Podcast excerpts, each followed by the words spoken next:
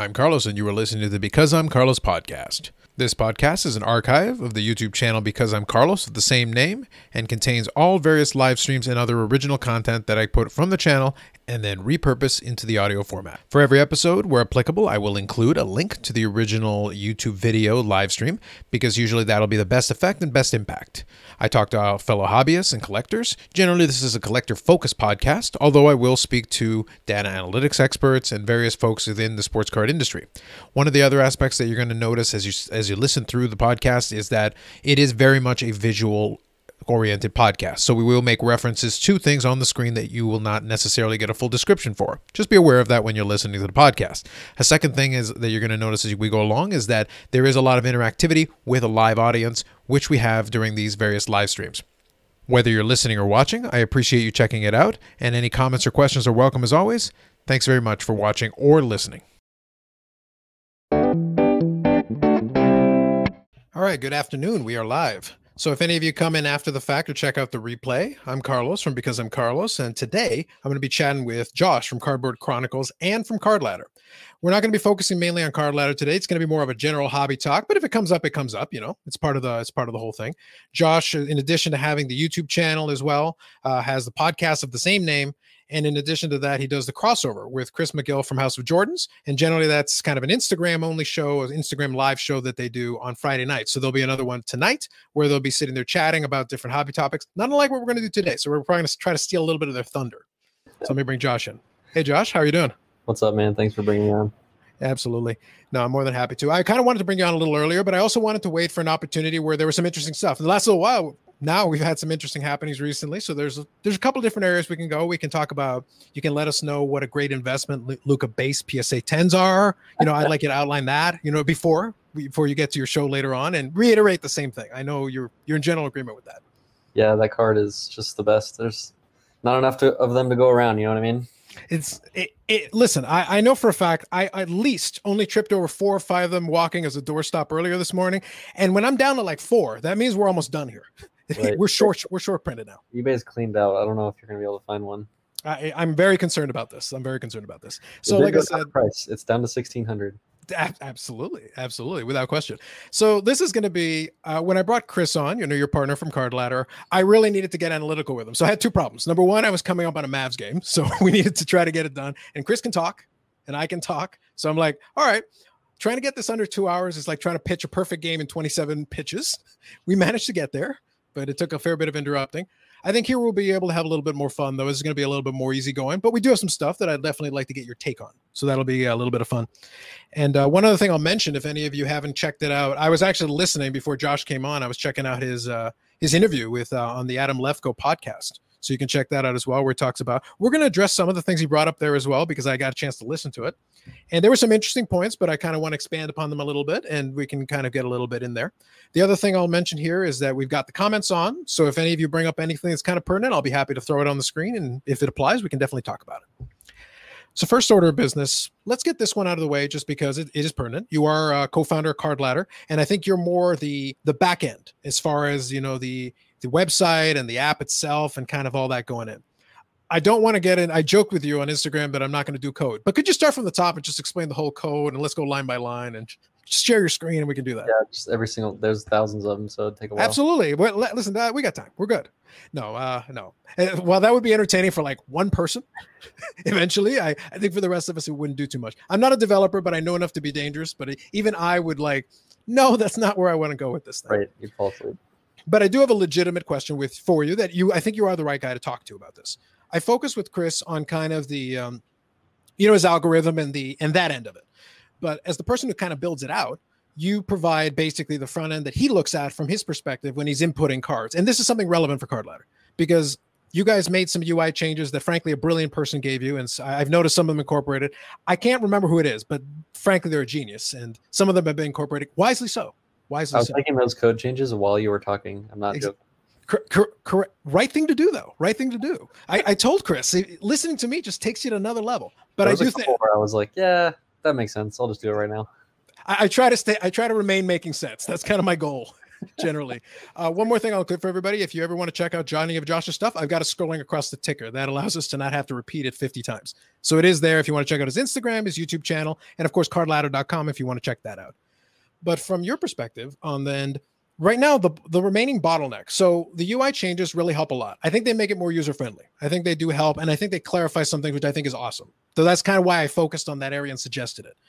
But now this is the part where i can't speak to because i'm not a developer. This is something that is kind of more your department from the perspective of Chris doing it, obviously he's you know taking a very hands-on approach where he's focusing in on that data and kind of analyzing, doing a little bit. He mentioned that the majority of the data goes through, which is cool. I was even able to find one of my auctions when I was looking at it. I talked to uh, Josh a little bit earlier, and I found it on there because I just looked up the date and I found basically the dollar amount. I had one of the lowest prices on there, which is which is because I'm smart. But um, the point is, it allows you to do that. You can go find the auction, and it allows you then to kind of audit audit it yourself to a certain degree, which is great. Yeah. That means a lot of the data is going through.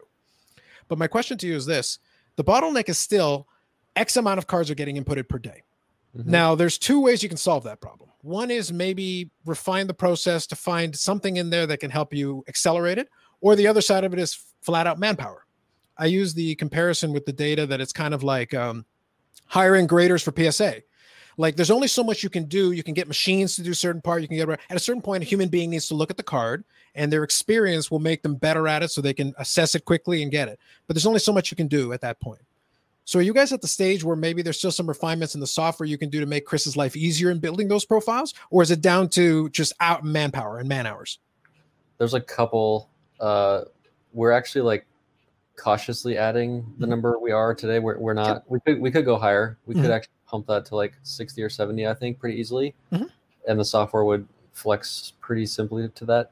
Mm-hmm. The reason we're not is that um, we're spending a lot of time per per card intentionally to like focus on the uh, multipliers and some of like the more nuanced data within it and go and being able to get full sale. But like the actual per card time that Chris has to spend uh, in the software side of it is very mm-hmm. minimal at this point. There's not much left on my end of things. Okay. That the next step is that Chris saying, "Hey, I want to remove this guardrail, and I trust what you've done mm-hmm. enough, or I don't have to manually review X, Y, Z anymore. You just let it through." Because mm-hmm. I have I have the buttons.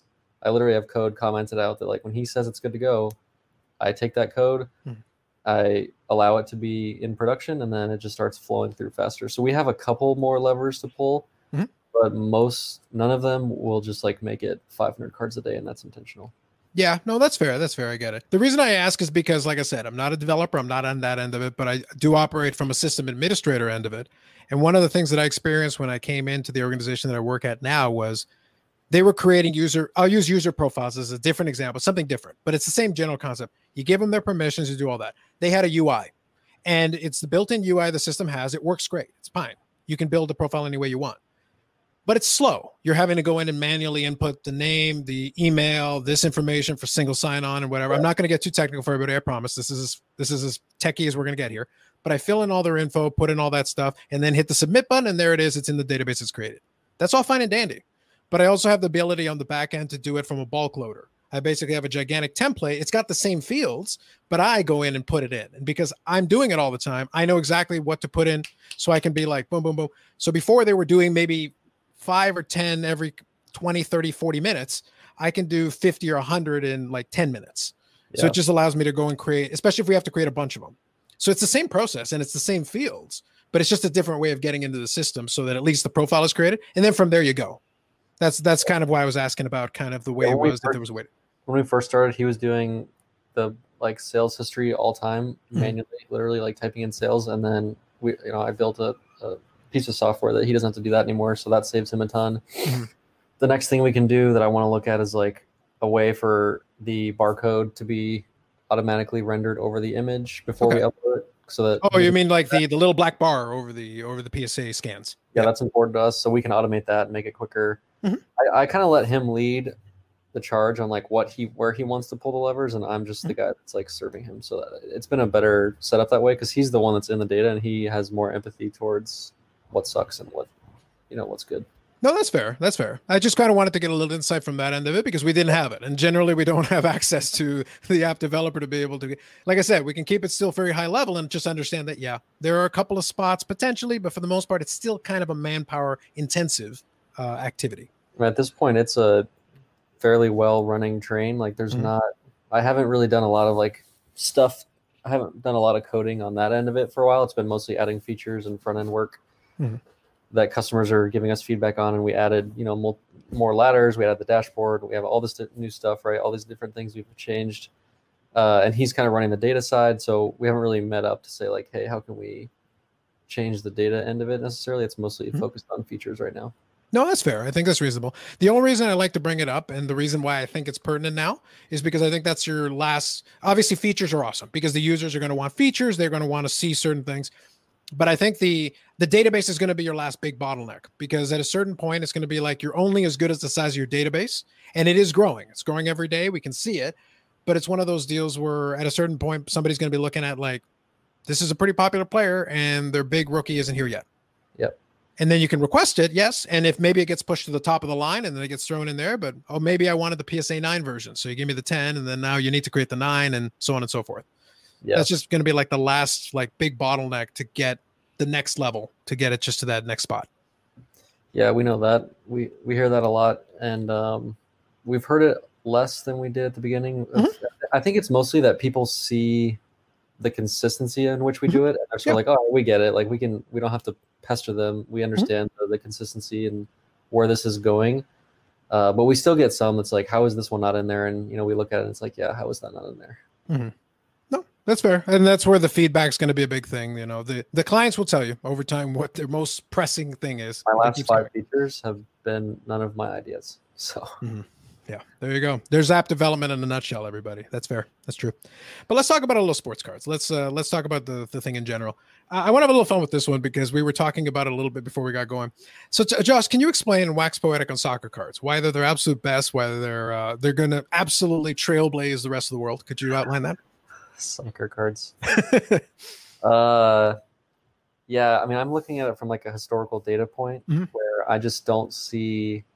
I'm not seeing the history behind soccer cards, especially internationally.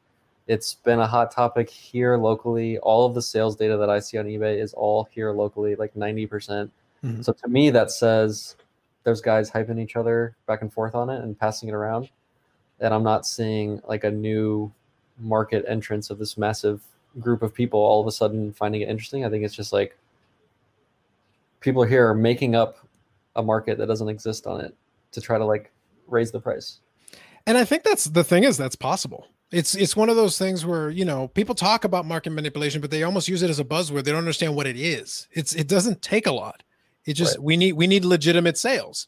And if it doesn't look like it's the same person doing the sales, that's enough. You don't you don't need thousands of people buying them. You maybe a couple of dozen or a couple of hundred would be enough if if they're that if they're that determined. Because a four dollar or one dollar base cart doesn't go to you know 50 60 70 dollars for in raw form or you know in psa 10 suddenly magically becomes thousands. Yeah the uh, incentive to manipulate a card is very very high. There's a lot of money at stake so like why wouldn't people do it? Well especially if you can get it in volume it's so cheap because some of these guys were available literally for a dollar. I, I was explaining to josh the story that i made fun of one of my buddies who's a soccer nut and I'm like the only Latin guy in creation who doesn't care about soccer at all. like the only one. It's basically me. And my younger brother's named Roberto Carlos, which is the name of a prominent soccer player. So it's like, but he doesn't care about it either. So it's one of those things. My mom loves it. My dad enjoys it, but I've never been a soccer guy myself. I've never liked it. But the but there are passionate fans, but it's one of those things like those passionate fans, like we'll use 2014 Prism is a big one that you know there's some great cards that are really taken off there. But the thing is, uh, you know, a 2014 Prism Ronaldo you were able to buy that all day long for not much. It, it wouldn't have cost you that much, you know, six months a year ago. It just wouldn't have. And um, so I joke with my buddy who's a big soccer nut, but he's cheap. We'll, we'd go to our big card show here, you know, like six, 700 tables, and there was always a soccer card table. The guy was 100% soccer cards. That's all he sold. And we'd be literally walking there. And I know for a fact that box was there at some point because he had everything. So it's one of those deals where I would tell my buddy, be like, you like this, you like this garbage. It's World Cup, go buy it and he would always cheap out. He would never buy it. And now, and now I get to make fun of him because I'm like, you see what Ronaldo look, goes for now? Yeah, I, it makes me laugh sometimes because uh, like the power of hype is so real, and you can see it just with this because, like you said, six months ago, people couldn't give any craps about these cards. They don't care. Like they ignore them. Nobody cares about them. They're everywhere. And now all of a sudden, people are touting these cards as like these all-time great things because they're attached to these, you know, World Cups and these famous athletes who have a million billions of Instagram followers. And it's like, why didn't you care literally six months ago? You didn't care. Now you do because someone else cares. Yeah, but the thing is, all those points about the athletes having all this social media and being popular internationally, all that, that was true six months or a year ago. Yeah. Ronaldo didn't get invented recently. Ronaldo's been a player for a while. Like if I'm a soccer guy, I know who Ronaldo. I don't even I'm not even a soccer guy. I know who Ronaldo is. Yeah. It's like you know, he's kind of a big deal in his in his in his sphere, in his universe. Some of those soccer players get paid 50 million dollars a year. They're a big deal. Yeah, it's less about the connection to soccer because we obviously know soccer is popular globally. It's mm-hmm, more exactly. about oh, can we get people to collect the cards? Yes. And for some reason they weren't interested in doing so before. So it seems odd that they would suddenly be interested in it now, magically out of nowhere. Yeah, that's why I I'm so gung ho on the football thing right now. Is like we have the established collector base in America, and America likes football. just it's like a more simple transition to me. Yeah. Now there is a good segue there, and I'm going to get to it in a second because you definitely have been, you know, leaning more into the football part, and I actually want to chat with you a little bit about that in a second here. But let me ask you this question because this is pertinent to Card Ladder. It's pertinent to any other analytics tool one of the things that I've thrown out of my channel, I did a video where I kind of talked about this, you know, feedback loop. The concept was, um, and uh, did you get a chance to see that video? If not, I can just quickly explain it in like five seconds. So all it is is this: it's just the concept of I focused on hobby influencers as the impetus to get it started, mm-hmm. but analytic tools were part of it because I'm saying something gets people to buy the cards. In this case, a hobby influencer. We'll just use that. We'll call it Gary V. Doesn't matter. Somebody. They buy the cards, which creates real sales and real data. In turn, it goes into the analytics tools and appears there, and then we can ha- we've got all the lovely graphs and all that. It is real data. Something pushed them into it.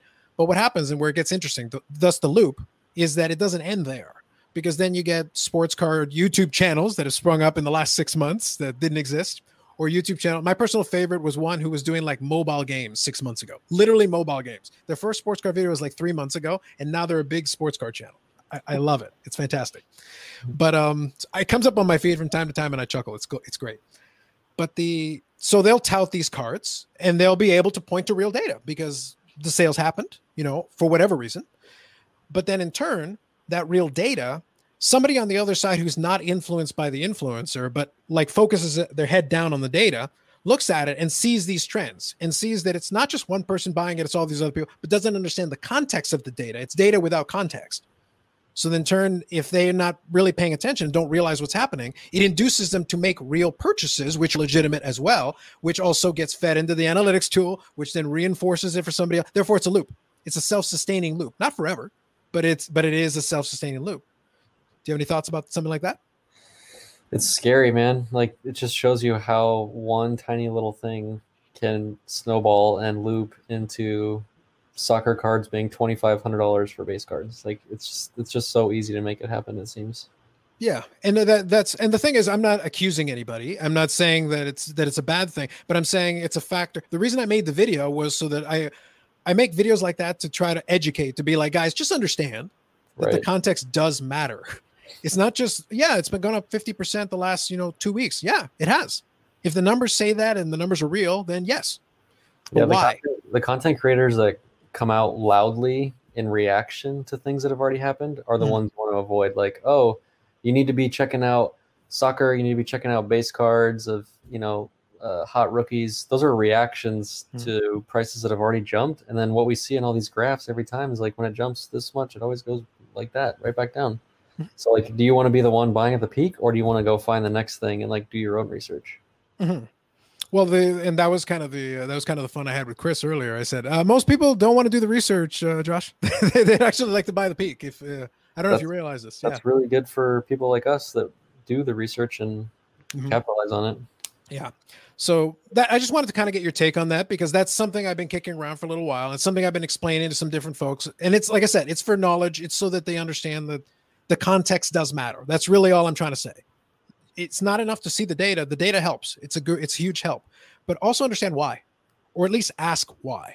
Yeah. And then when you're looking at it, if it makes sense to you, oh, this player is now playing better than they've ever played. Their game's improving. All these things. That that's organic. That's that makes sense. That's logical. But if you can't identify something, they're like, why are they suddenly so popular? Then it brings question marks above my head. Yeah, I mean, people will point to the the game that Mbappe was in. I don't. I'm so bad at soccer. I don't even know what that game is called again. The the championship game that was last. Yeah, Sunday. it was their championship. Yeah. I basically watched that game just out of curiosity, like what is going on, like how important. And it was like a 1-0 game where Mbappe hit the ball, had the ball for like a grand total of 30 seconds. I was like, this is what people built up to this this game. This isn't even like nothing even happened. That's an that's an exciting soccer game, Josh. I don't know what you're talking about. Somebody actually scored. You don't understand. Someone actually did score in that game. Okay, it's well, tremendously exciting. Again, it's like you're trying to convince a nation that this was exciting, and there's like real build up to this, and you're trying to convince other nations that what they're doing and what they enjoy is like they should be doing it through sports cards. Like it's a lot of convincing you have to do that mm-hmm. I'm just not seeing. Yeah, yeah, no, that's fair. No, the thing, you're, you're right, but that's the reason why that's the reason why I have fun looking at stuff like that. I'm like, guys, really? Um, I'll give you a quick story because then I want to talk about the football thing. Uh, this is soccer related. One of the one of the things we've got here is uh, you can't do uh, now. You can do online betting a little bit. Now you're allowed. Before years ago, you weren't allowed. So years ago, you could do what was called ProLine. It was like a local thing where you could, you know, you'd have your over unders and all that, and you could do it through the uh, through the provincial government. So they would have it on there, so you could do it that way. I always make fun of my but my soccer loving buddy about this. I go, dude, your sport's stupid. Like I could just put tie. I'll just put tie, tie, tie, tie, tie because nobody scores. So probably all zero, zero ties. I put six on there. I put tie, tie, tie, tie, tie, and all these things have different odds depending on which one. I put like a two dollar wager on it. If I had been right, I would have made like twenty eight hundred dollars because it was fourteen hundred to one that I would get six ties. I got five. I almost got six ties that's how little scoring there was, and like three of them were not were nil nil ties. So I was like, dude, like I, I told him, it's like, what are we even doing here? Whatever the over under is, I'll take the under. My like soccer guys that I talked to to try to understand this card thing because I mm-hmm. feel like I needed to talk about it. They told me that the game was going to be like five four, six five because it's got all these superstars. They're going to score all these mm-hmm. goals, and I was like, what happened? It was one nothing. I, I don't think that. I don't. The, the games like that exist, but I feel like they're the anomaly. They're not the norm. It's not a particularly high scoring sport. They beat Barcelona like eight two. I guess is what yeah. people are referencing. Yeah, but I think I think it depends on the quality of your competition, right? Like if you're like a legitimately good team and you play the right team, I guess it works out for you. But a lot of soccer games I've seen have low scores. Not a lot, not all of them, but a lot of them I've seen. But um, let's talk about. I, I always got to get in my digs at soccer, so I'll give my buddy this clip and then I can move on. Um, but that's a true story about the ties. I almost got it, so close. Um, so let's talk about the football thing though, because you are trying to, you know, you're trying to zig when other people are zagging. You're trying to look at different opportunities, and you focus your attention on a lot of these uh, kind of Hall of Fame caliber wide receivers. What particularly drew you to that? I think there's a fantasy football connection, but is there something else related to it? Yeah, I just, I mean, I like those guys. I've mm-hmm. uh, they're I've great players. I've played fantasy football since about 2008, so it's mm-hmm. you know, I've played it a good chunk of my life. I actually had a my startup before Card Ladder was a fantasy football app where you okay. could where you get your buddies together and draft kind of in person, uh, like through through a software applications. So I have like a lot of, I actually have more history and tie to fantasy football than I do to cards. Mm-hmm. Um, so I have just like an emotional attachment to those types of players more so than I do the quarterback because in fantasy the quarterback's important. He's just not nearly as important as running backs and receivers because they all sort of like cancel each other out. Um, so I just you know I just I like I like those players and then I started looking at their cards and it was like you could just like get a 9.5 a BGS 9.5 RPA of like the best receiver in the entire NFL for less than a base Luka Prism, and it was like it at that point it turned to a, a level of like fun where, hmm. dude, it's not fun for me to go collect cheap basketball cards anymore, and I'm just like I'm getting worn down of trying to pay twenty grand for any type of good LeBron card, and it's just not as much fun. Mm-hmm. And now I can go build a collection you know, and have more fun with it. And I just sort of like bought a couple and I enjoyed it, and I just like, went crazy from there and bought as much as I could. Now, I think you hit on another thing there that also plays into that base card thing. So let me quickly just say hi here. So Max here is a, is a young guy who collects cards and he's on Instagram. Hey, Max, thanks for checking out the video.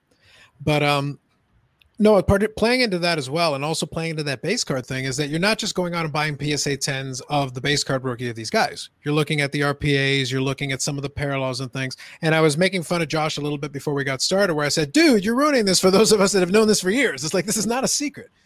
But the um, the point that I get across here is that you're you're making a valid point because the base cards are the base cards. They're they're plentiful, especially for a lot of these guys. Where at the time they were doing the base cards, there were pretty plentiful as well. But then at least if you get a card now, do you like to focus mainly? You got the RPAs as well, but do you have any? of? Are they all numbered as well? Is that part of is that part of the thought process? Because at least there is a finite number that you can quantify on the cards. Yeah, I'm looking for stuff that's lower in pop. I think the most common card I have is like a Randy Moss SP Authentic PSA 10. There's like it's like a pop 65, mm-hmm. but most of the other stuff, yeah, it's like the Larry Fitzgerald stuff is like pop 25 and under. My my RPA Larry Fitzgerald's a pop three. Um, but yeah, it's all numbered usually. The base refractor stuff that I'm buying isn't numbered uh, for those older football cards, mm-hmm. but the pops are so low that's like you know what's what's going to happen. This is at at absolute worst case, this pop would jump by 30% because these cards are so old. So I've been avoiding like the modern PSA 10 Prism mm-hmm. silvers of these of like Michael Thomas and uh, you know McCaffrey. I've been avoiding those because I know that those pops are going to jump now that people are seeing this. So I've been going after the RPAs, number to 99, number to 25, uh, contenders cracked ice number to 24. Um, base contenders a little bit in PSA 10 form because the those aren't there's not a ton of those out there. Uh, and going back to some of the older guys like SP Authentic Fitzgerald's number to 299, and the the pop on the BGS 95 is three, and then the uh, let's see like Exquisite Calvin Johnson number to 99. So yeah, they're they're all they all actually are very uh, there's a consistency to it. You know, it's the player, and then it's like their top three to four sets that they're in, and it's usually like contenders, Topps Chrome, Prism, uh, National Treasures, and I think I got them all. But it's yeah. like the staple brands. You just keep buying the same things over and over, and I get high grade, low pop, and you know you know how the game goes. Like that's that's once you have that kind of stuff, you basically like own the market of those players at that point. Yeah, I think the I think the key takeaway from what you're talking about, because you're right, and and one of the things that I'll commend you and Chris for, and I'll talk about a little more in a second, is that you've picked up on one of the subtleties that a lot of times a lot of the long-term veteran collectors it takes us a while because uh, if we started off when we were really young and have been collecting a long time, you know, the, the collection proceeds along at a certain pace. I've never aspired to be like a high end collector, but if I did, I've always known when I've talked to buddies who are high end collectors, if for some reason they ask my opinion on a thing, my answer is always the same if you know what the quantity is, it's a lot easier. It makes yeah. your life easy because there have been a lot of limited cards over time. Now it's rare now because there were the manufacturers. So in the hockey world, there were the manufacturers like a Pinnacle who produced a lot of super limited cards. But then when it went out of business, there was more in the back. So even though it was even though it was limited, and you knew the print run was this, we can still find a dozen of them. Yeah. So it's it's one of those things. But if it's numbered, well, if there's two number eights, well then we know something's up. It's yeah. a little bit easier to figure out with the numbering. It's it makes it a little bit easier. But the the other aspect of it is that if you're a collector and you're a fan of the player, and this is what I said to Josh earlier as well, I don't see any harm in picking up like a flagship brand, uh, you know, rookie of them, because that's for your collection. So buy one and enjoy that. Just don't stack up a hundred of them and then suddenly act like a surprise when they're not rare. Especially if you're able to get your hands on a hundred of them relatively inexpensively, and you're like, and you're wondering why they're not going up in value. Yeah, the only one I've been able to get multiples of is Michael Thomas RPA at a 99. I have four of those now. Mm-hmm. I there's only 99, so like I know how many I can possibly get. So it's not like I'm worried about it, but it's they were kind of easy to get, and I don't know if that's just like football. People don't care about that stuff, but like he is the best receiver in the NFL. He's going to be like a top five fantasy pick.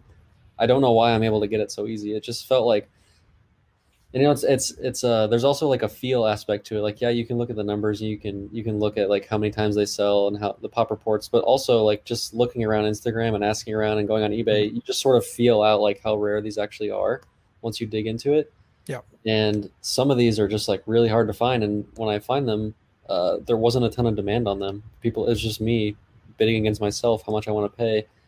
Uh, and I sort of enjoyed the hunt of that and finding it and trying to pry it away from people that have had them for 10 like I bought like a two, uh, 1998 Topps Chrome Randy Moss refractor BGS 10 it's a pop mm-hmm. 4 and everyone's all hyped over the base Topps Chrome and the PSA 10 refractor. I think the PSA 10 refractor pop is like 155, Mhm.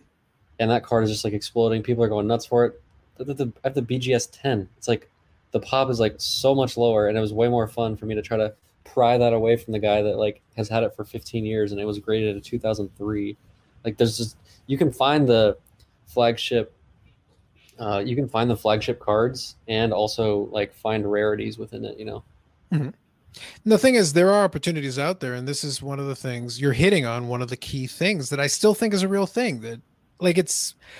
I've stopped at this point acting like in my head. I try to stop myself because in my head I'm like, well, that's obvious. Yeah, yeah, correct. But at the same time, wait, wait, it's not obvious. It's clearly not obvious. it's become abundantly clear that there is nothing obvious about this, because folks are kind of riding the wave and they're being pushed in whatever direction the waves go. Yeah. And the issue with that is that, well, then you get carried away by the wave. If you know, if it takes you completely out to sea, you're not, you're going to be in a lot of trouble. So Yeah. it looked like you were going to say something. Go ahead. No, yeah, I was gonna say that like I'm. It's gonna be a little bit tricky for me because now people are gonna say that like I bought all this stuff and then I'm hyping it and then I'm gonna dump it.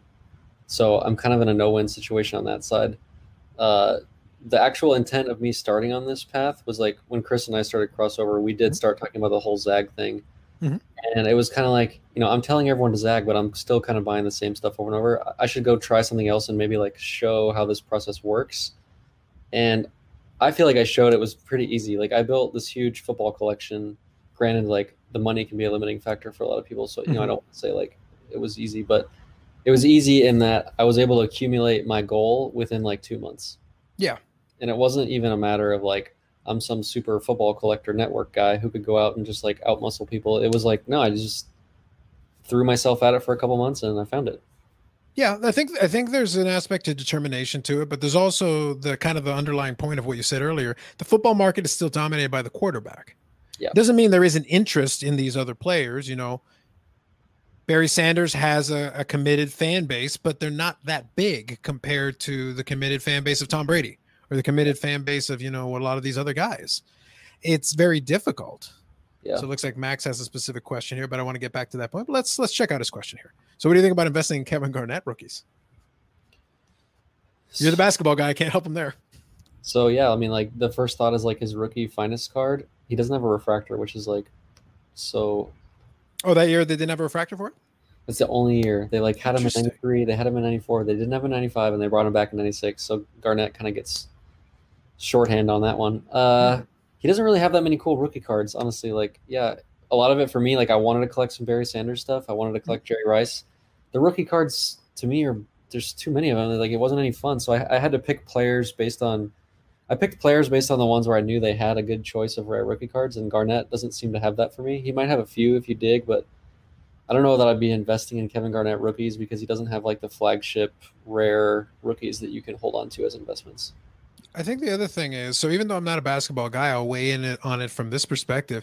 I hear the word investing used a lot, and it's one of those things like, well, what do you mean? Like, are you investing, you know, trying to buy a house from that eventually? Then maybe you're in trouble.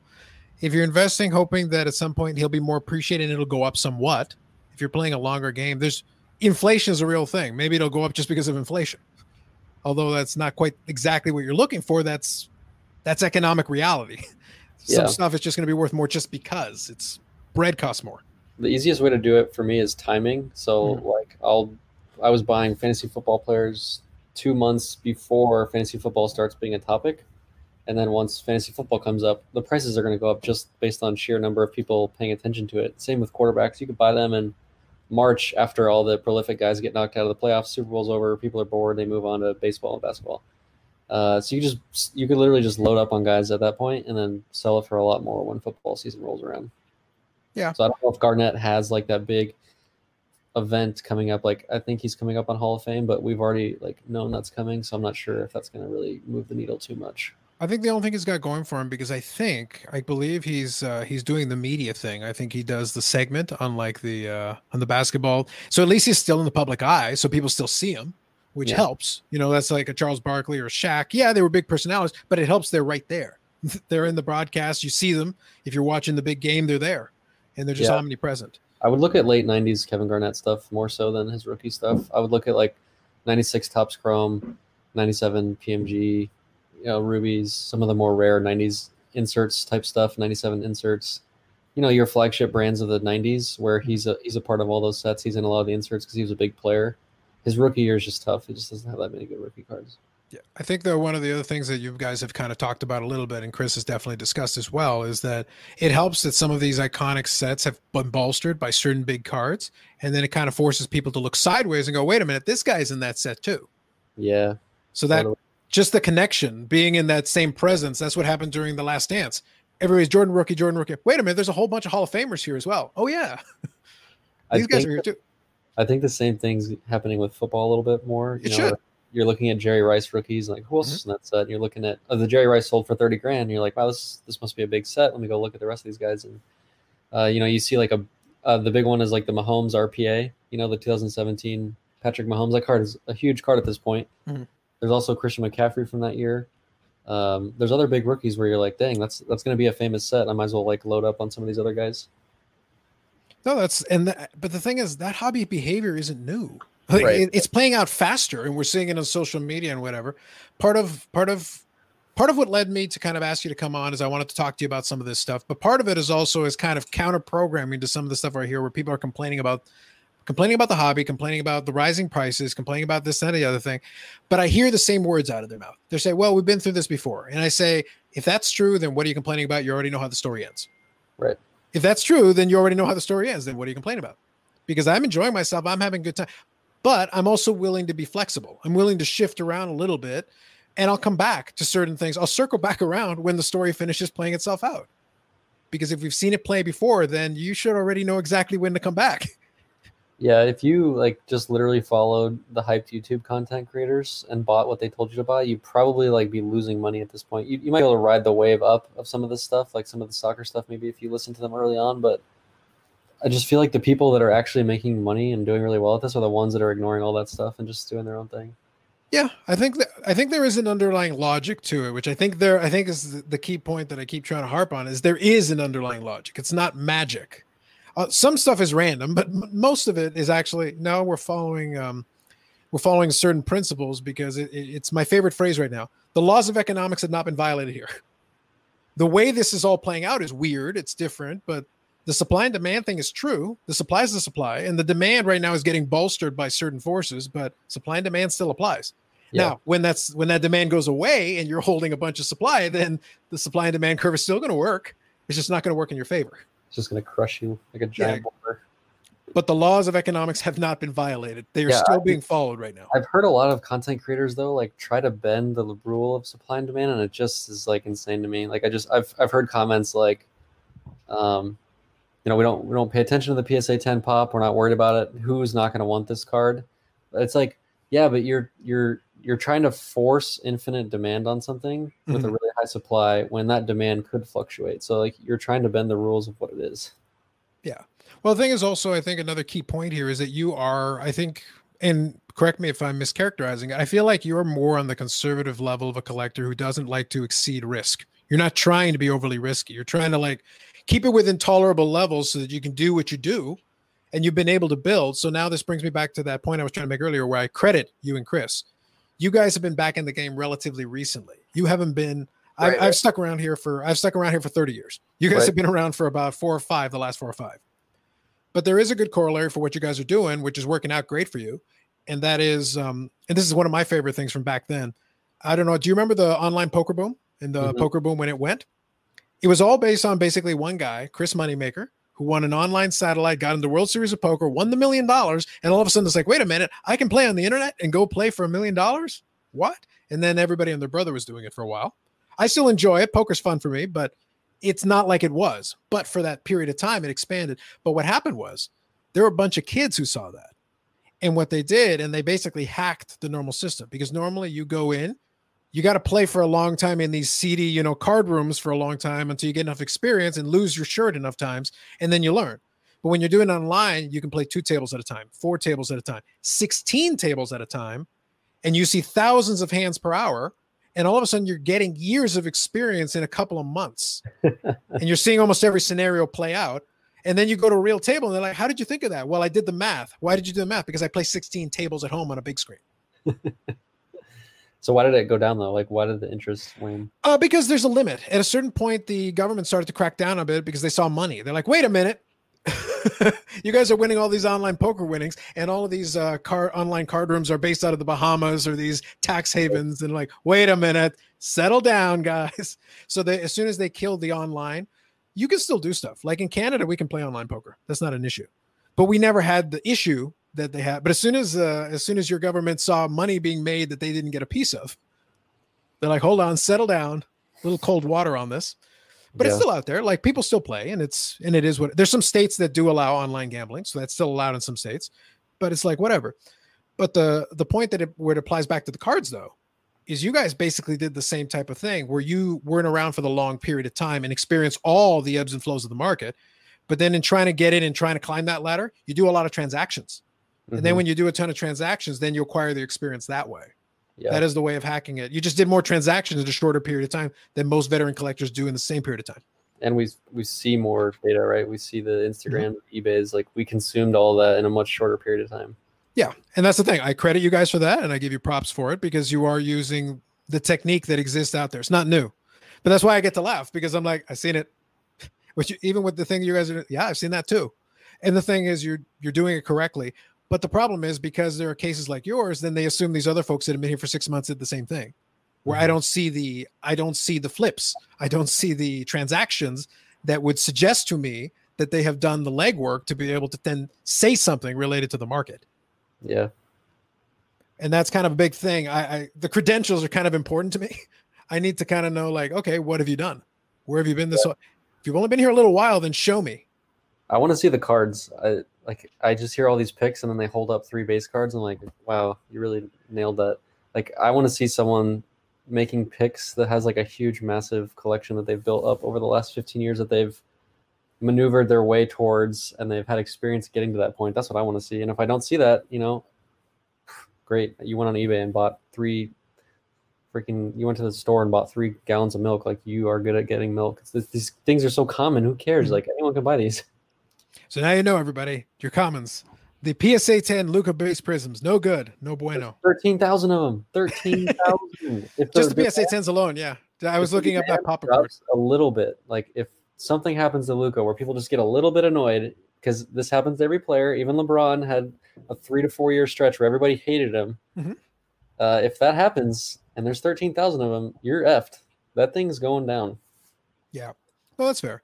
I think um, I think where there's still a little bit of value, uh, and I'll transition into another topic here in a second. But where I think there's still a little bit of value is in looking at some of those all-time great guys who are winding down, who still are basically not officially done, but they're going to get into the Hall of Fame. They're going to get there. It's just maybe they've been. I use Pujols as an example because he's one of my favorites in this category. Was like when we go and look after, it's like, wait a minute, he did what? He did that? He's second all time in this. He's, you know, whatever, and all that. It's like, yeah, man, he he was there.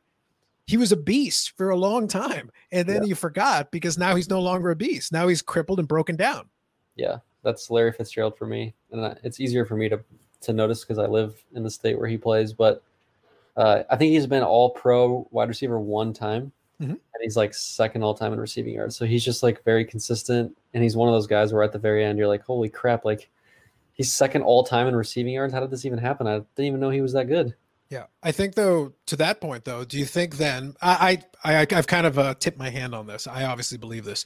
I think if you're not looking for the short term flip, you're not looking for the short term. I think there is a longer term play for some of these all time greats when suddenly the realization kicks in. They're like, when they come up for Hall of Fame induction and suddenly we get a recap of their all-time greatest saves, we get to see their hype video, but their hype video was over a 20-year period and it was real.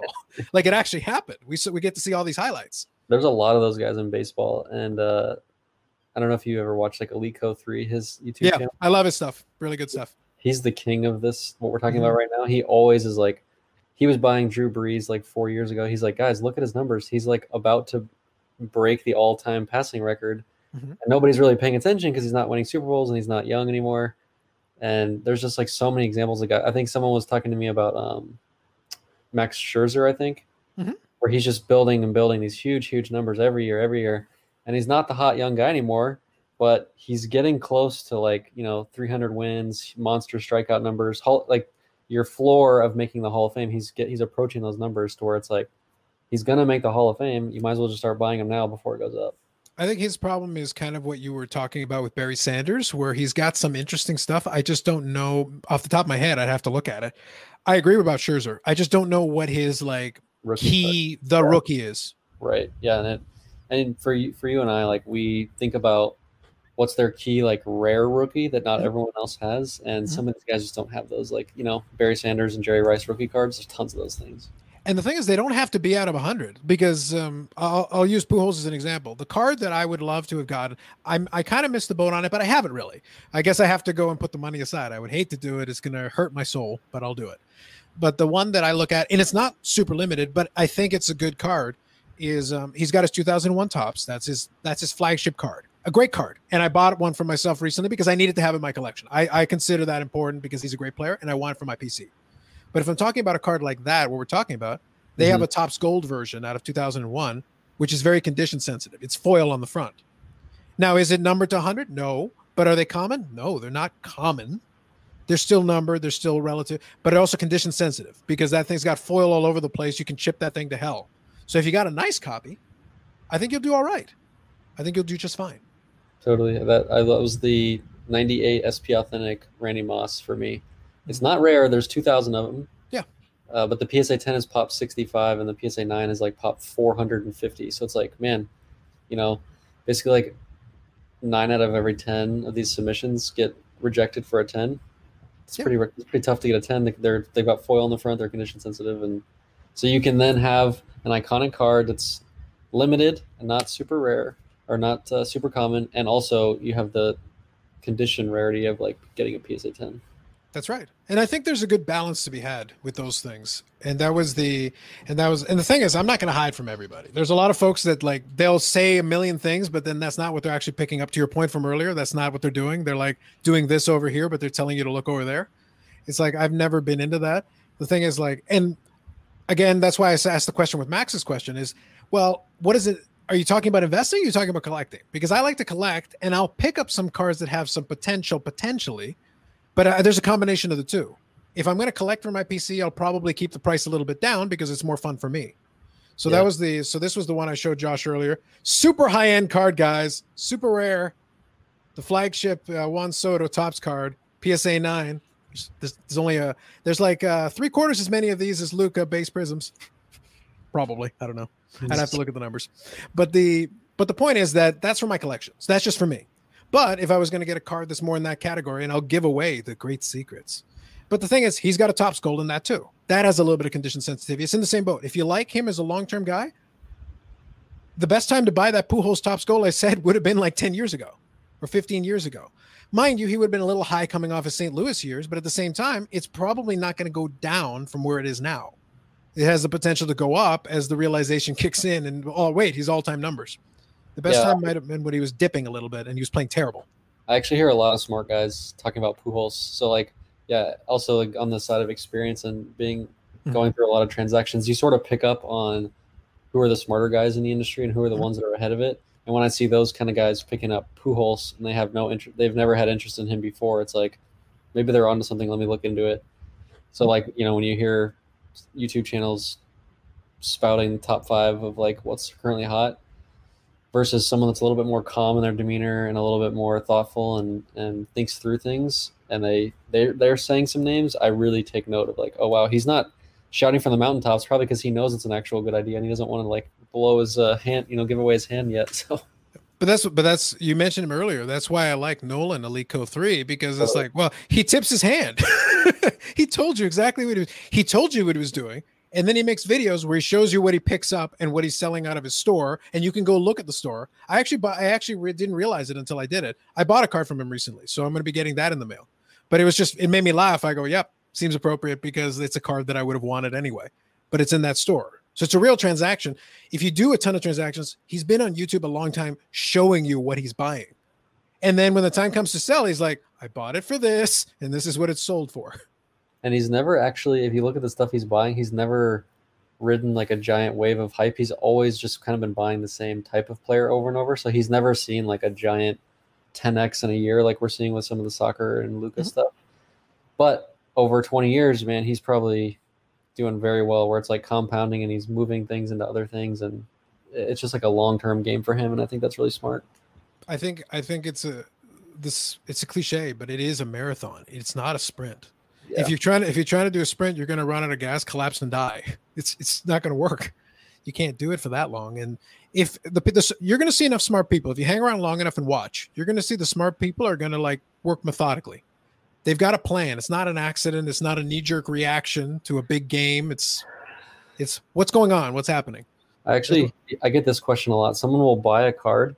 Mm-hmm and then they'll message me and say, uh, "How long should I hold this? What should I do with it? Should I flip it?" And I I usually respond with like, you know, why didn't you come up with a plan before you bought the card?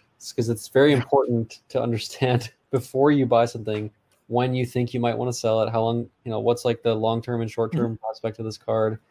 Uh, is it something in it's an investment or is it a collection? I can't tell you after you've already bought it. You, you haven't even thought you haven't done the homework and you haven't planned what you're going to do. Like now we're just reacting to the rest of the market, and you're already a step behind. But don't you like being a card consultant, Josh? Like you get to be, uh, you know, you get to do counsel to be like, so you didn't plan this out, you didn't think it through, you have no idea what's going to happen next, and now I need to give you all the answers. Yeah, I'm the harsh reality hammer, I guess. Like, I'm not afraid to tell people that, you know, what they did was not a good decision. Yeah, no, that's fair. That I think there has to be a place for people like that to do it because it's not to dampen anybody's enthusiasm, but it's like I'd actually think your enthusiasm would be helped if you make smart moves. If you make smart moves and you feel good about yourself, but hey, that was a good move. You made a good call. Good job. Yeah, well, people come to me with ideas a lot. Like, do you think I should look into this? Do you think I should buy it? And I, you know, it's it's kind of a silly question. Like, do you? I mean, what do you think about it? You're the one that's looking at. it. But don't you don't you get any temptation occasionally just to mess with them? Uh, just for fun. People, sometimes people will send me an auction like, should I buy this? And I'll, I'll just literally just go buy it. Yeah, that's actually a pretty good idea. I'm just gonna buy it real quick. Why'd you show me that? Yeah, I was I was gonna say that. That seems like you're asking for it at that point. well, if you ever need that from a baseball guy, Josh, uh, 88 Donruss Gregg Jefferies, all of them that you can buy, all of them. Fine. Yeah, there's only like one and a half times as many as the Luka. It's basically really? the same. They're fine. like the most? Is that like the most common baseball card? It's it's one of them. It's it's uh it's it's a I'll, I'll use it as a sight gag in my channel. But the thing is, I don't own a card. I don't I don't have it, because I didn't really do much 88 Donruss. But the thing with it, and it was a it was a joke a long time because Gregg Jefferies was not a terrible player. The problem is he was supposed to be a great player. they, they they thought for sure he was going to be a so great. Player. a lot. Eh, but I think he played for like 10 years. So like he's not like garbage, but he just never was at the level they were hoping for. But the end result of that was that he came out, he had all this hype. He was the guy that you could buy 100 card bricks of. He was that guy, and people were doing it, and they weren't cluing in on like, well, I can buy all these 100 card bricks, and the dealer has more another 100 card brick for me next week, and the week after, and the week after, and now I've got a thousand of them. How could this possibly be rare? Yeah. Same thing over and over, man. That's the thing, but that that's the only reason I push back on those other long term hobbyists who will say that, and they're right. I agree with them but then I'm like, so then why are you mad? I don't understand why you're upset then. If if we know how this story is going to play out, then it sounds to me like we have an advantage. It sounds to me like we know exactly what we need to do, where we need to be standing when the piano falls. The piano's going to fall right here. You can stand here. I'm going to move a little bit over to the side, and I'm cool. Yeah, actually, I have a question for you then. So, Go like, ahead. as someone who's been around it for a long time, and you'll be able to help answer, mm-hmm. uh, because we're seeing so much growth right now and so mm-hmm. much attention and so much new money, so much sure. uh, money pouring in, like kind of like your example with poker. Isn't mm-hmm. it going to get to a point where I don't I don't want to say bubble pop, but like mm-hmm. some event is going to happen where like people are going to realize this is fairly unregulated. People are making a ton of money. Something's going to happen. I feel like is there is there some event or some sort of like regulation police that are going to come in and like put a stop to all this, and we're all just going to get corrupt. Like Bitcoin is another example where everything mm-hmm. just went crazy media yep. attention went nuts, and then like people came in and the you know the regulations started happening, and people freaked out and lost a ton of money. Yeah, regulation no, only because, and I've heard this conversation. It's a fair question. It's a good one, but um, regulation no because it's like if they wanted to do regulation, they could have done it in the 1980s when literally they were just printing like it was going out of style, like they were literally just printing. The manufacturers now are a little bit smarter because some of them did live through that era. So they're like, wait, hold on, we we can't we can't do the Gregg Jefferies thing. We have to turn off the printing press. I think they turned off the printing press maybe two or three years ago in Jefferies. Like it was still on somewhere, and they were still making more cards. Um, it's wallpaper in somebody's house. But the point is that like they know better than to do that. But what I do think could happen, to your point, that could be, is going to segue into this other piece, but we'll start it here. The wax is going to be your fundamental starting problem because it's like, yeah, the cards are out there, but then the manufacturers are going to find a conundrum. Number one, okay, the secondary market's going crazy, but we don't get to make that money. We can only make so much. So we've only got two ways we can do this. One is we do these Dutch auctions, which people don't like, but that's one way we can make money. We can put it on you to bid it up if that's what you want to do. But the other way we could do it is print more. But we already know printing more is a bad idea. So what do we do? Well, let's make more different kinds of sets. Let's make Chronicles. That's a cheap way of doing it because then we're not making a million copies of Zion. We're making a hundred thousand copies of 20 Zions. It's totally not the same thing, you guys. They're different designs. They're different. So yeah, just cheat. That's why I talk about the market cap of players instead of the population of one flagship mm-hmm. card. Like yeah. a great example I love is uh, the Julius Erving rookie. Mm-hmm his cards, like the market cap of a Julius Erving rookie card, is like one one millionth of Luka rookie cards. If you add them all up, add all the cards, all the population, all the grades, all the different sets, mm-hmm. Julius Erving has one. Luka has like a hundred thousand, and it's just like, are you telling me that the market cap of Luka should be like ten thousand times more? And I understand like people want different variations of cards, and they want mm-hmm. something different than just like the one Julius. It's just kind of funny to think about it that way. No, the thing is, you're right though, and but I like I like joking about Luka because I know Chris and Christina love Luka. So that's why it's fun. Bring it, but I can bring up anybody else in that set. Like it doesn't really matter. It's with with that Prism set though. What we're looking at is there are numbered variants to those parallels for sure. There are numbered variants, but there are also the non-numbered variants. Are they more limited than base card? Of course, yeah, they definitely are. But how many parallels does that set have? It's got to be upwards of over twenty, right? There's like forty. Yeah, so think so think even if I just buy one Luka, that means by the time I'm done, if I complete that rainbow, I've got 40 Lukas from the one series. Well, that was a great way for the manufacturer to make 40 Lukas without selling you 40 base cards. So I mean, yeah, what's where's this end? Like this can't go up and this this whole like boom can't it's got to stop somewhere. Well, I think uh, there's there's there's a handful of ways it can end. One of them is if the manufacturers, if one of the executives at the manufacturers get frustrated enough because they're already playing around with it. They're doing print on demand sets. They're trying to come up with all these different ways of doing it. Like, look at this guy. I don't even know what to do with this one. He's applauding. He, he appreciates our Luka talk. We, we already covered him a lot. But um, but the thing is, the manufa- this executive at this manufacturer is going to struggle. They're going to be they're literally going to have a conversation. You know, they'll go to somebody who's pretty smart. They're like, guys, we need to make more money. And the thing is, if we print more stuff, then people will be pissed off because then their boxes will have less value in them because that's one way they could do it. The wax problem that people think they have where they can't get retail, well, I could print more retail. But what do you do? It's like, well, then we'll make the inserts harder to get. It's like, so then when you open your blaster, you're going to be lucky to get $5 of cards out of it. Yeah. But the good news is there's tons of blasters at Walmart. We fixed the problem, you guys. The inserts will still be valuable because they'll keep that one limited just so that there's some value still in it, but they'll just spread it out more over more blasters. That's one way they could go, and that would hurt it a lot very fast because all of a sudden the breakers are like, wait a minute, what am I opening this box for? It's garbage. Like I keep pulling garbage, box after box after box. Once in a while, I'll pull a good insert, and it's still good, but that's it. That's why I just stay. I just stay away from new product, man. I just like I don't. I have no control over it. So like like you're saying, they could just the execs could change their minds here, or they can mm-hmm. move things around here. Breakers could change the way they do things. You can't change how many LeBron gold refractors were made his rookie year. It's over. Mm-hmm. Like that's set in stone. So I feel more confident unless there's there's no risk in you know that population or the supply of that going up. So I just feel more confident. The supply part, you're right, but I do want to make sure that it's it's clear for everybody is that there is no risk-free investment. There's no such thing. Everybody could just get tired of sports and it drops to zero. The likelihood of that is not very high, but like there's always that possibility, as remote as it might be. But at the same time, you're right. It is hard. It is easier for a GOAT level player to maintain a certain amount. Even if the rest of the market moves, they'll still kind of stay above the fray to a certain degree, not indefinitely, but to a certain degree. And if it's legitimately limited, a real rarity, the collectors who know, they'll still know and they'll still have desirability for that. So that's really helpful. That's kind of a good angle to take on it.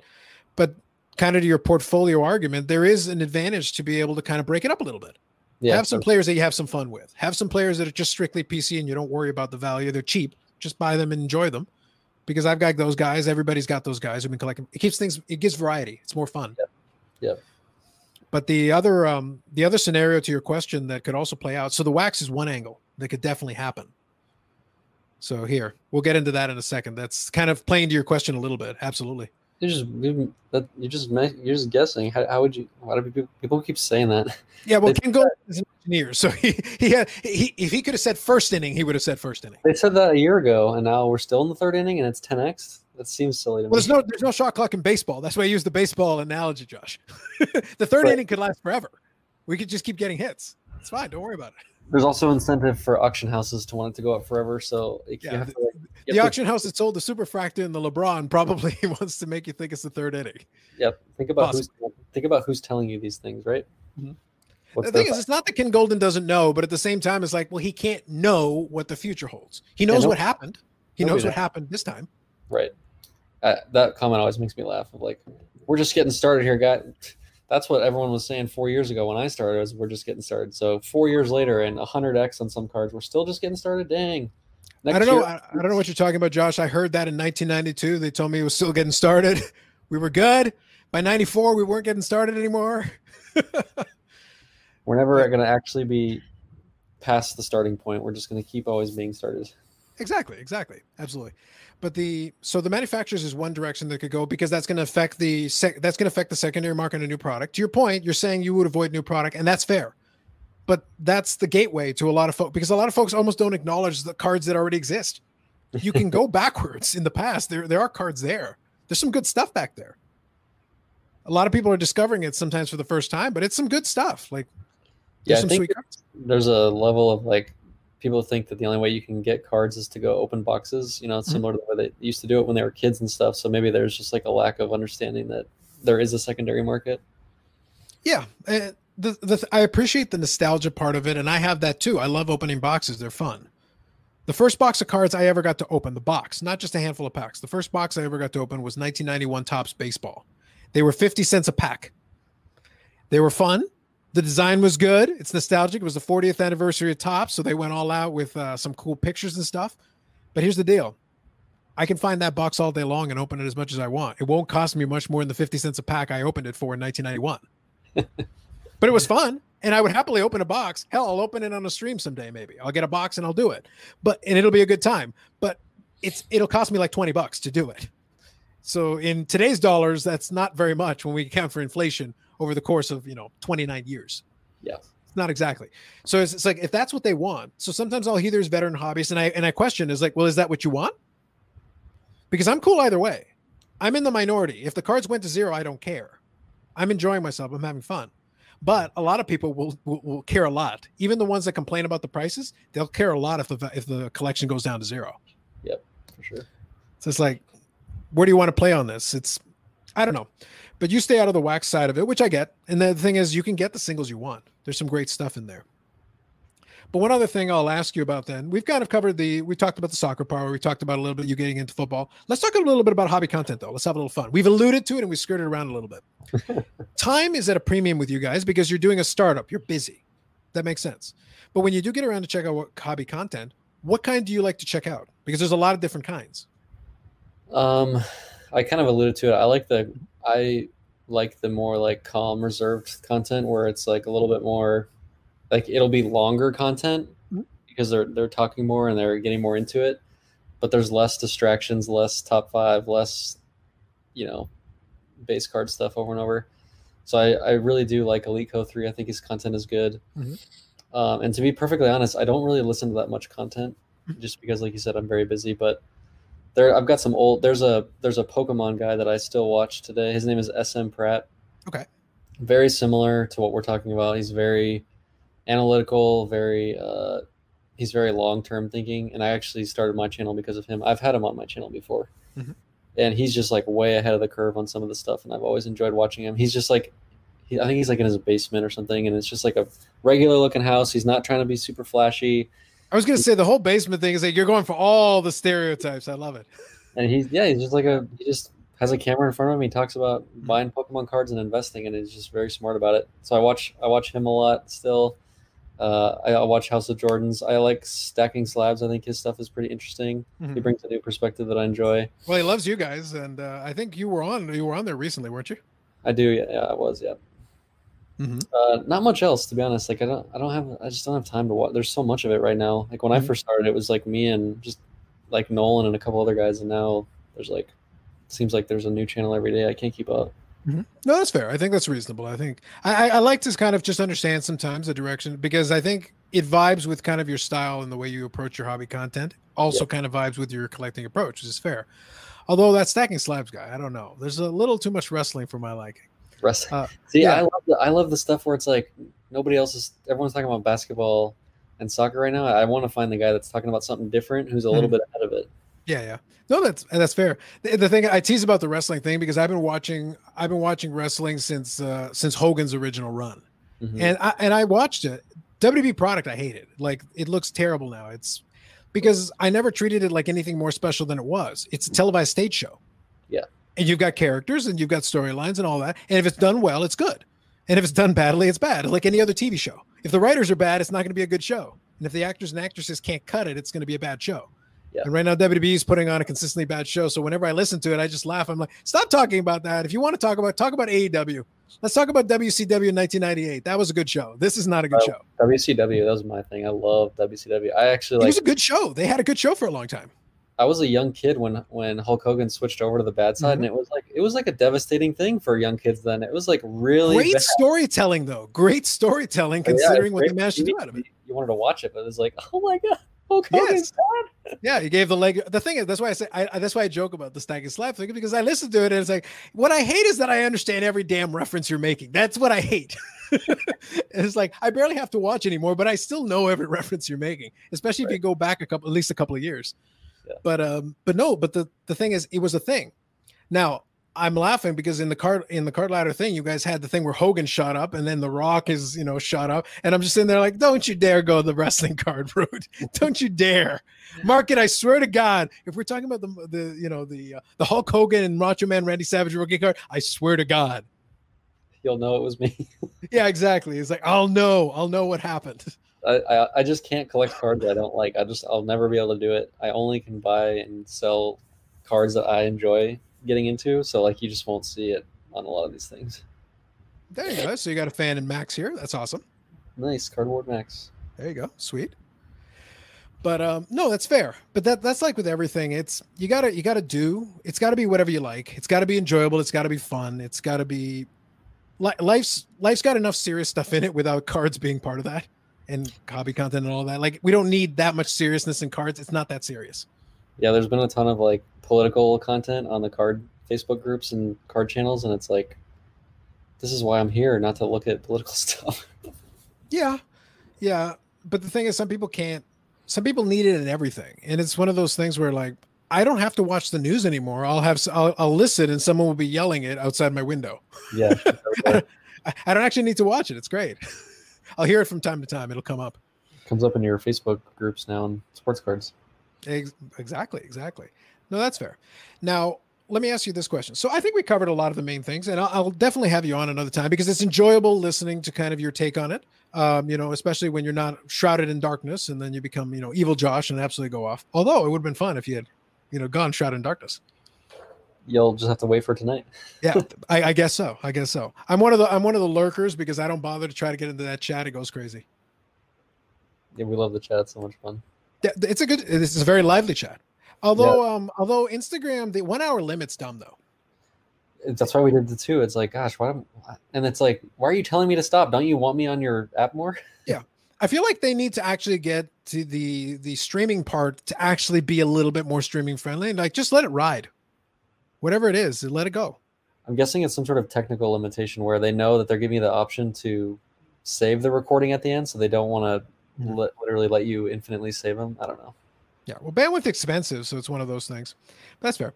So let me uh, let me circle it back then, and like I said, at some point I will I will want to reach out to you again, and uh, and we'll definitely talk about some more stuff because there's plenty to talk about. There's, there's no there's no limitation on it. Like look at this guy, he's just uh, he's stalking us here now. Um, but in the, kind of a precursor to it, Uh, first, this I know you guys in Card Ladder. You're one of the things that has been mentioned, and I don't know if that's still down the pipeline.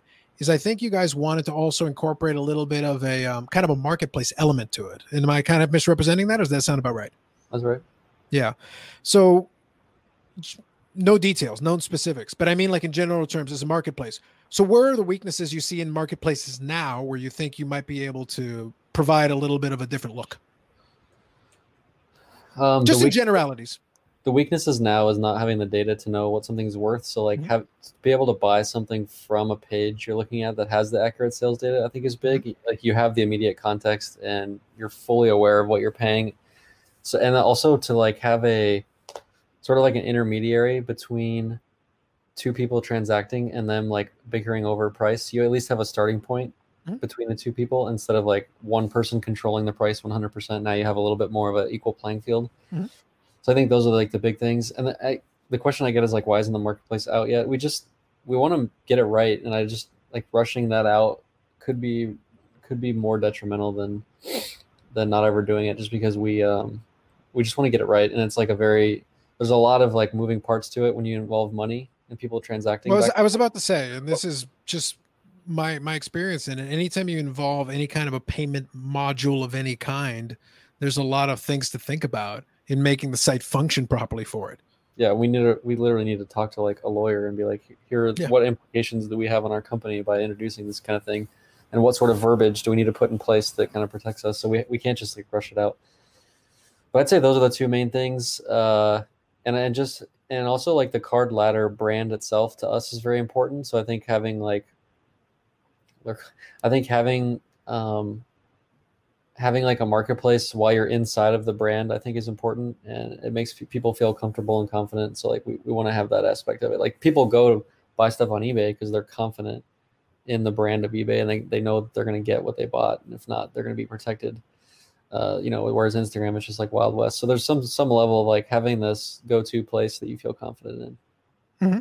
I think that's fair. Now the thing is, obviously, and I talked about this a lot with Chris, the, the, the old disclosure thing. And to your point about lawyers and disclosure and verbiage and all that, that's going to be part of it. That, that would be part of it. But the other thing is, if you guys own cards and you have a marketplace, that's kind of a dangerous game right there because you do from time to time buy and sell cards. Do you buy from your own marketplace? Do you sell on your own marketplace?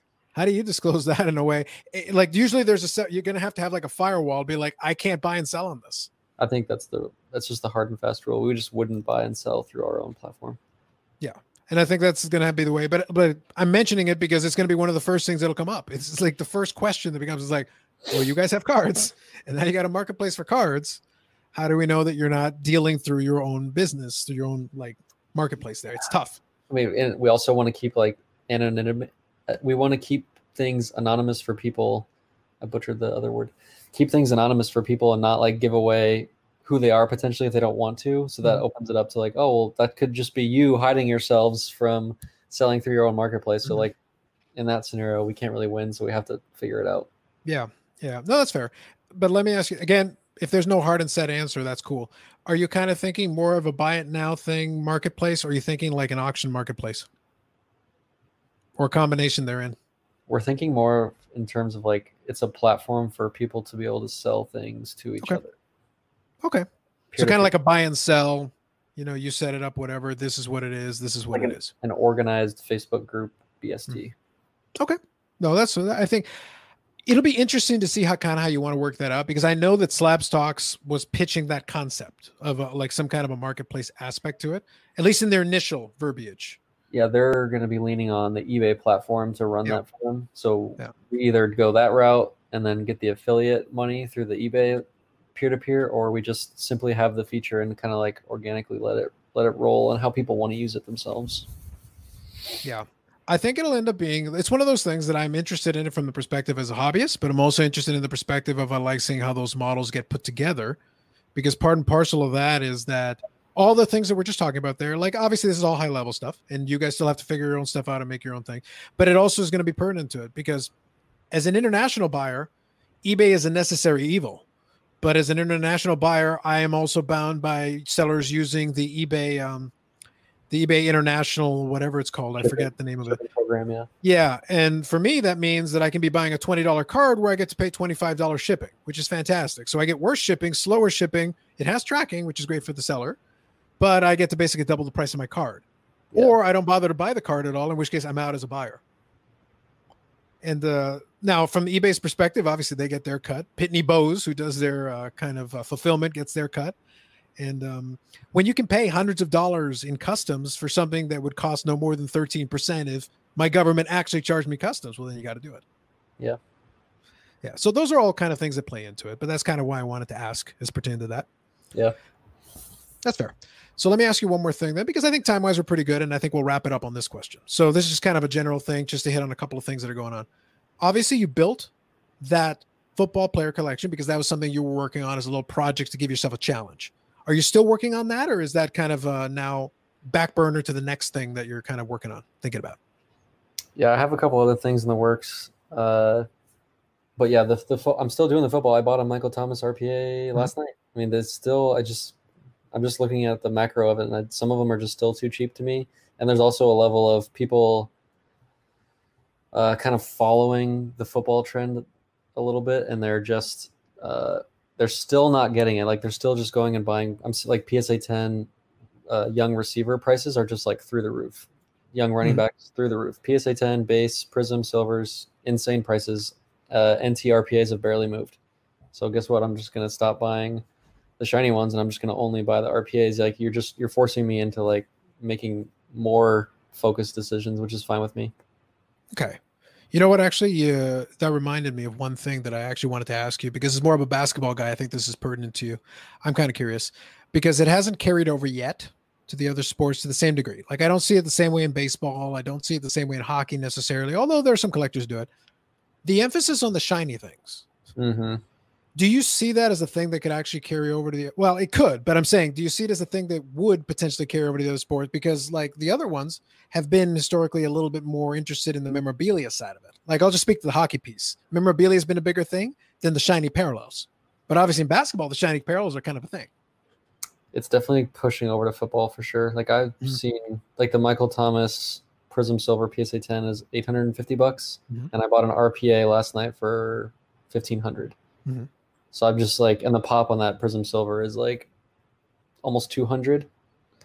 So it's like is it should that card really be only half of what I, and I, someone posted like a Jamal Murray PSA 10 Prism Silver that was more expensive than a raw RPA at a 99. It's like what?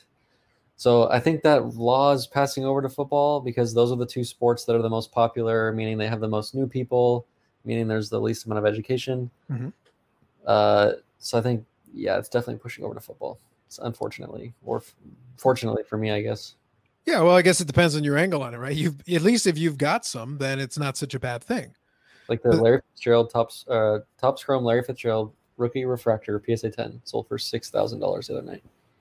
That's less than that's more than I paid for his RPA. His contenders out of fifty. No, that's Yikes. fair. Yeah, that's fair. Hold on, there's a couple of good ones here. I want to just get in here. Card ladder merch. Come on, revenue streams, man. Revenue streams. I don't even have any. Chris and I don't have any merch. We need to get some. Yeah, I was gonna say you've got your own merch. You got you got the shirt on. I think isn't that? Uh, yeah, exactly. Cardboard Chronicles. You guys can uh, hook up some of those card. Although I guess um, what would the logo be? Like the C and the L? Is that kind of the deal? Or I guess yeah, maybe that's spelled out. We we just it's just like you know we've got a list of like a hundred things we want to do, and I guess that one just isn't high enough. Yeah, uh, I guess they're going to need to be able to sell more shirts. And real quick, I'll just acknowledge here Jeremy, who's going to be doing his uh, live stream tomorrow. He does it Wednesdays and Saturdays. It's must it's must watch if you enjoyed a lot of the hobby things because he brings in a lot of hobby heavy hitters. Um, and you know, Jeremy was there when they did the when the LeBron auction happened. I think you were part of that. Uh, the three of you on there because at least you had some you know you had some knowledge to bring in on that as well. But um, no, I think I think you're right. It's I'm just curious to see if it does carry over to those other sports because I've seen it with football as well. I'm seeing it with some of those uh, like Prism Silvers and stuff like that is happening. Like some of the big football players are happening with that, and I'm seeing like the first year Prism football. I went to go try and buy an Aaron Rodgers base card, and it and it shot up at least double what I was thinking it was I was going to have to pay, and I didn't end up winning it. But I was like, okay, I guess we're here. I knew you were coming, but even still.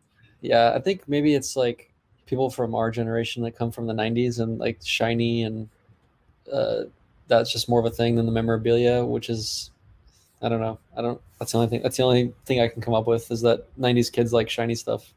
I think that's part of it, but I'll, I'll be honest with you. Like jokes aside, I actually think the thing with the shiny thing, in addition to like ooh shiny, I think the other honest, the honest thing is that memorabilia is played out because it's been around long enough now, and player worn doesn't mean anything. Yeah. Like okay, you went in a photo shoot and put a jersey on, cool. Oh, it's a nice patch, yeah, but he put it on for like what, twenty five seconds? What does that Right. mean? Right. as opposed to a game used piece of memorabilia where I can see the dirt, you know, from uh, from a game that you played or something. That's different. But that's like, what are you gonna do, man? Yeah. To me, it's it's just more about like the way the card looks in combination with how important the card is, or like its mystique, or uh, how iconic it is. Yeah, there's always going to be a place for those iconic cards. I think that was kind of the the House of Jordan's mantra early on, and you've elaborated on it as well. And there, some of the big collectors will show you that because when you go and look at what they're showing you, it will be sometimes really expensive stuff, but it will also be some of the stuff that's like, no, this will stand. In five years, it's still good. In ten years, it's still good. People are still going to like it. They're going to be interested in it. It has some value. Yeah. That's fair. All right. So one other thing we'll do real quick, everybody. Uh, some of you are a little bit later on. Good old 99 goals. Nice. He's not wrong. He's not wrong. Come on, I have the most exciting man in sports cards here. Have you seen? He's practically bouncing off the walls right now. We got him started with the whole Luka base cards, and he's been on cloud nine this whole time.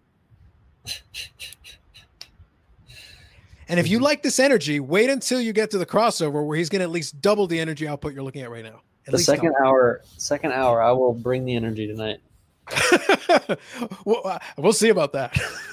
I'd love to see it. That'd be kind of fun. But no, uh, no, it's been great talking to you, Josh. It's been a really good conversation. I was looking forward to it. It's been a little while coming, but I wanted to have some stuff. And we even managed to avoid talking about the Trout Superfractor so I could hate on Trout for a while because I need a whole podcast for that. Yeah, I'll let you take that one next time. I don't, I don't have as much to say on it.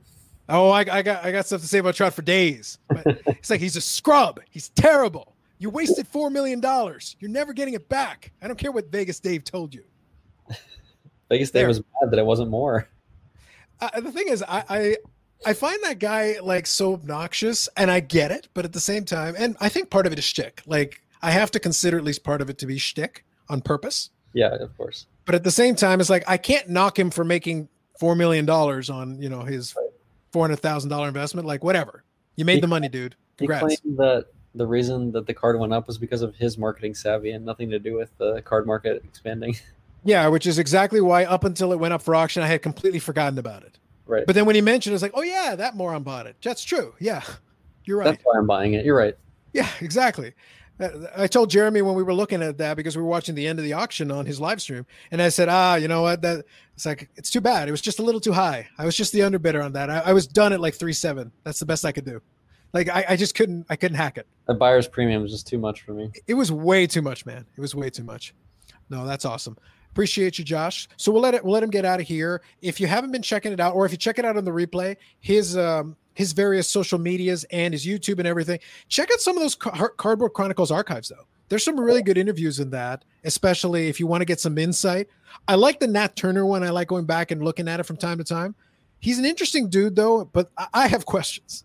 Maybe down the road, I'd like to ask Nat Turner a couple of questions because he's got a great collection. That part is no doubt. But sometimes I find it a little hard to get to get my head around. Like the thing that interests me about a collecting, a collector, is the curation, the why. Why did you build the collection this way? When we talk about your football cards, at least I understand why. We just talked about it. There was a rationale behind it. It's not just you went and bought a bunch of random football cards for fun. There, there was a rhyme or reason to it. Right. He can buy anything he wants, but sometimes it's like, well, okay, why are you buying some of this stuff? Is it just to get everything? He didn't buy it now on eBay as a whole, or what's the goal here? Let's have him on. Yeah, I'll have to ask him. Absolutely. But thanks everybody for checking it out. Uh, this is going to be archived on the channel, so you're more than welcome to. And if you've got any questions or anything related to it, you can always put that in the comments because I do check them out. And then down the road, I think I'll uh, I'll bring a couple of these guys back on because they're still doing things. I'm enjoying a lot of the stuff they're doing. Card Ladder's evolving, and Josh is as much a part of it. Chris is part of that. Christina's a part of it. She doesn't always get the cred, but she's part of that too. So they all need to get their cred. Should Maybe. I'll bring her on so she can sell us all on the Luka base card. You know, we we need we need someone to sell us on Luka base card, man. There's plenty of people selling it. I gotta get the super fan though. I gotta get the super fan. Yep. All right. Thanks, buddy. I Appreciate you. Hang tight for two seconds and we'll just get offline. But thanks all of you who did uh, stick around to watch. All of you left comments. You're awesome. And uh, we'll catch you on the next time when I do one of these live streams when it comes to me at the last minute. See you, man. Thanks.